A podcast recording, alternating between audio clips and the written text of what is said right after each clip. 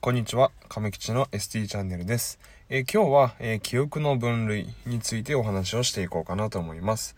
えー、今日の写真なんですけども、えこれもあの晩ご飯の写真でして、えっ、と、また奥さんが作ってくれたんですけども、えっ、と、このご飯が、えっ、と、なんか、めんつゆに、えっ、と、天かすを混ぜたものです。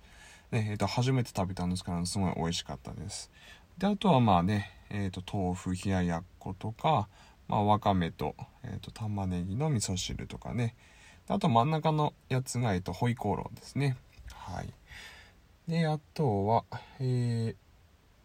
ー、うんと、左上のやつですね。これはあの、唐揚げとかですね。はい。ということでね、こう、いつもね、こう、いろんなね、バリエーションのね、こう、晩ご飯をね、作ってくれる奥さんにはね、いつもね、感謝しております。ありがとうございます。はい。えー、今日はですね、えっ、ー、と、まあ、工事の機能障害の中でも、えっ、ー、と、記憶障害ですね、のお話をしていこうかなと思いますけども、本当にあの、こうね、まあ、あの、なるべくこう、わかりやすくね、こう、簡単に、えっ、と、お話ししていきたいかなと思います。で、えっ、と、今日はですね、あの、こう、記憶の分類、についてお話をしていこうかなと思います。えー、一言でね、こう記憶って言いましても、えっ、ー、と、いろんなこう記憶がありますので、まずそれをね、こう把握することから始まるかなと思いますので、そのお話をしていこうかなと思います。え今日は、えっ、と、お話3本立てでお話をしていきます。えー、記憶の分類で、えー、時間的分類と内容的分類と属性的分類、この3つについてお話をしていきます。はい。では、行きましょう。はい。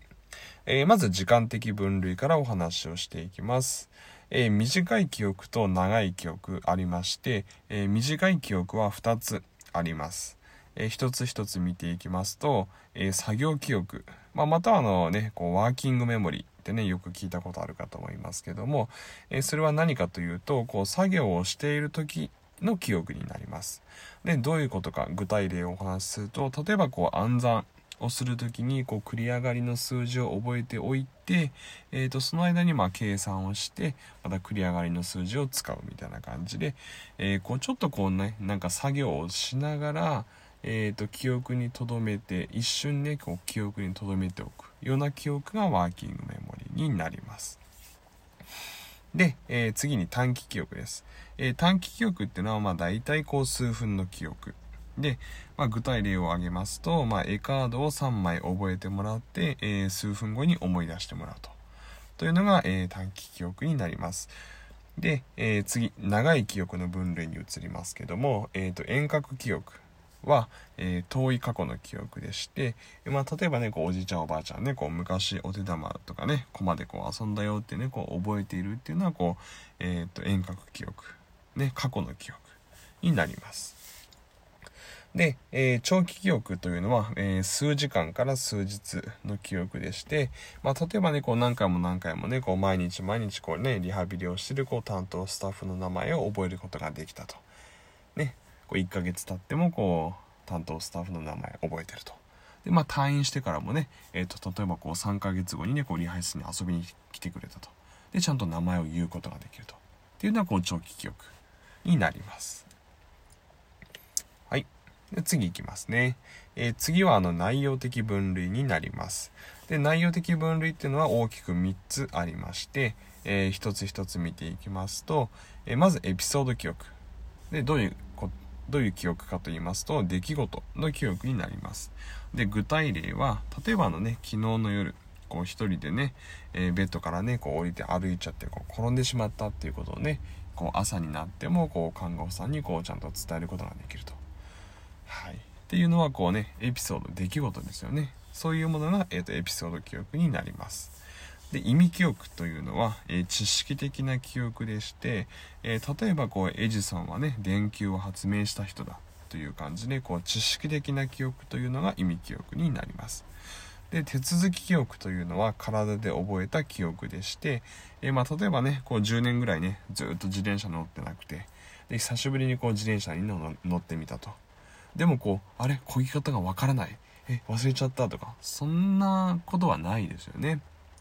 はい。で、そういう感じで、こう、体で覚えた記憶というのが手続き記憶になります。で、確かちなみにあの、こう、アルツハイマー型認知症の方とかね、こう、まあ、記憶がね、こう、悪くなるというお話ですけども、確かこう、記憶の内容のとこで言うと、えー、この下から順番に、あ、ごめんなさい、えっ、ー、と、上から順番に確か障害されていくと言ってました。こう、アルツハイマーの人は。まず最初にこう、エピソードの記憶が悪くなると。で、次に意味記憶が悪くなると。でそして最後に、えー、最後まで残るのが、えーと、手続き記憶っていうふうに言われてるみたいです。はいまあ、もちろんねあのこうさっきのお話のところであの短期記憶とかね長期記憶とかそういうのも悪くなりますけどね、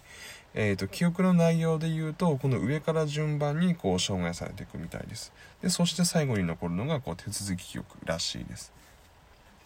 はいじゃあ次いきます、えー、最後ですね、えーと属性的分類ですねはい。で、えっ、ー、と、これはもうね、えっ、と、ね、字、読んで、字のごとく、えっ、と、言語性記憶と視覚性記憶に分かれておりまして、えっ、と、言語性記憶っていうのは、まあ、言葉で聞いて覚えた記憶になります。で、まあ、あの、イメージしてもらうと分かりやすいんですけど、伝言ゲームですね。えっとね、え相手から言われた言葉をしっかり覚えて、それをこう次の人にま伝えると。で、その時には言語性記憶っていうのがフル活用されると。いうことになります。で視覚性記憶っていうのは、えー、目で見た記憶でして、えーとまあ、例えば具体例を挙げると、まあ、神経衰弱ですかね。はいまあ、神経衰弱してる時にねこう言語性の記憶を使うかといったらね全然使わないですよね。でこうトランプがねこうバーッと並べられていて、えー、大体どこら辺にこうあったかなっていうのいうのをねこう目で見て覚えると。でそういう時、まあ、神経衰弱の時は、まあ、視覚性記憶がフル活用されていると。いうことになるかなと思います。はい。ではまとめに移ります。えー、記憶、えー、分類3つ大きく分けることができまして、え、時間的分類と内容的分類と属性的分類この3つに記憶が分けられるかなと思います。はい。で最後に、え、結びの言葉として、えーと、記憶というのはねこう人によってこう得意な記憶と苦手な記憶というのがあります。でそれを、えーと、私たちね医療者は、えーと、患者さんそれぞれの得意な記憶苦手な記憶っていうのをこう見極めて、えー、それをね、えー、元に、えーと、患者さんとしっかりこう関わっていくというのが大事になってくるかなと思います。はい、えー、今日はですね、えっ、と、ちょっとあの、朝、朝にね、えっ、と、録音してるので、ちょっとね、こう、声がね、えっ、と、本調子ではまだなくて、えっ、と、お聞き苦しいところがあったかもしれないですけども、申し訳ないです。はい。では、えっ、と、今日の動画は以上になります。えー、最後までご視聴ありがとうございました。で、えっ、と、なるべく毎日ね、えっ、と、更新していこうかなと思いますので、えっ、と、最新の情報をね、えっ、と、チェックできるようにチャンネル登録していただけたらなと思います。はい。では、以上になります。え最後までご視聴ありがとうございました。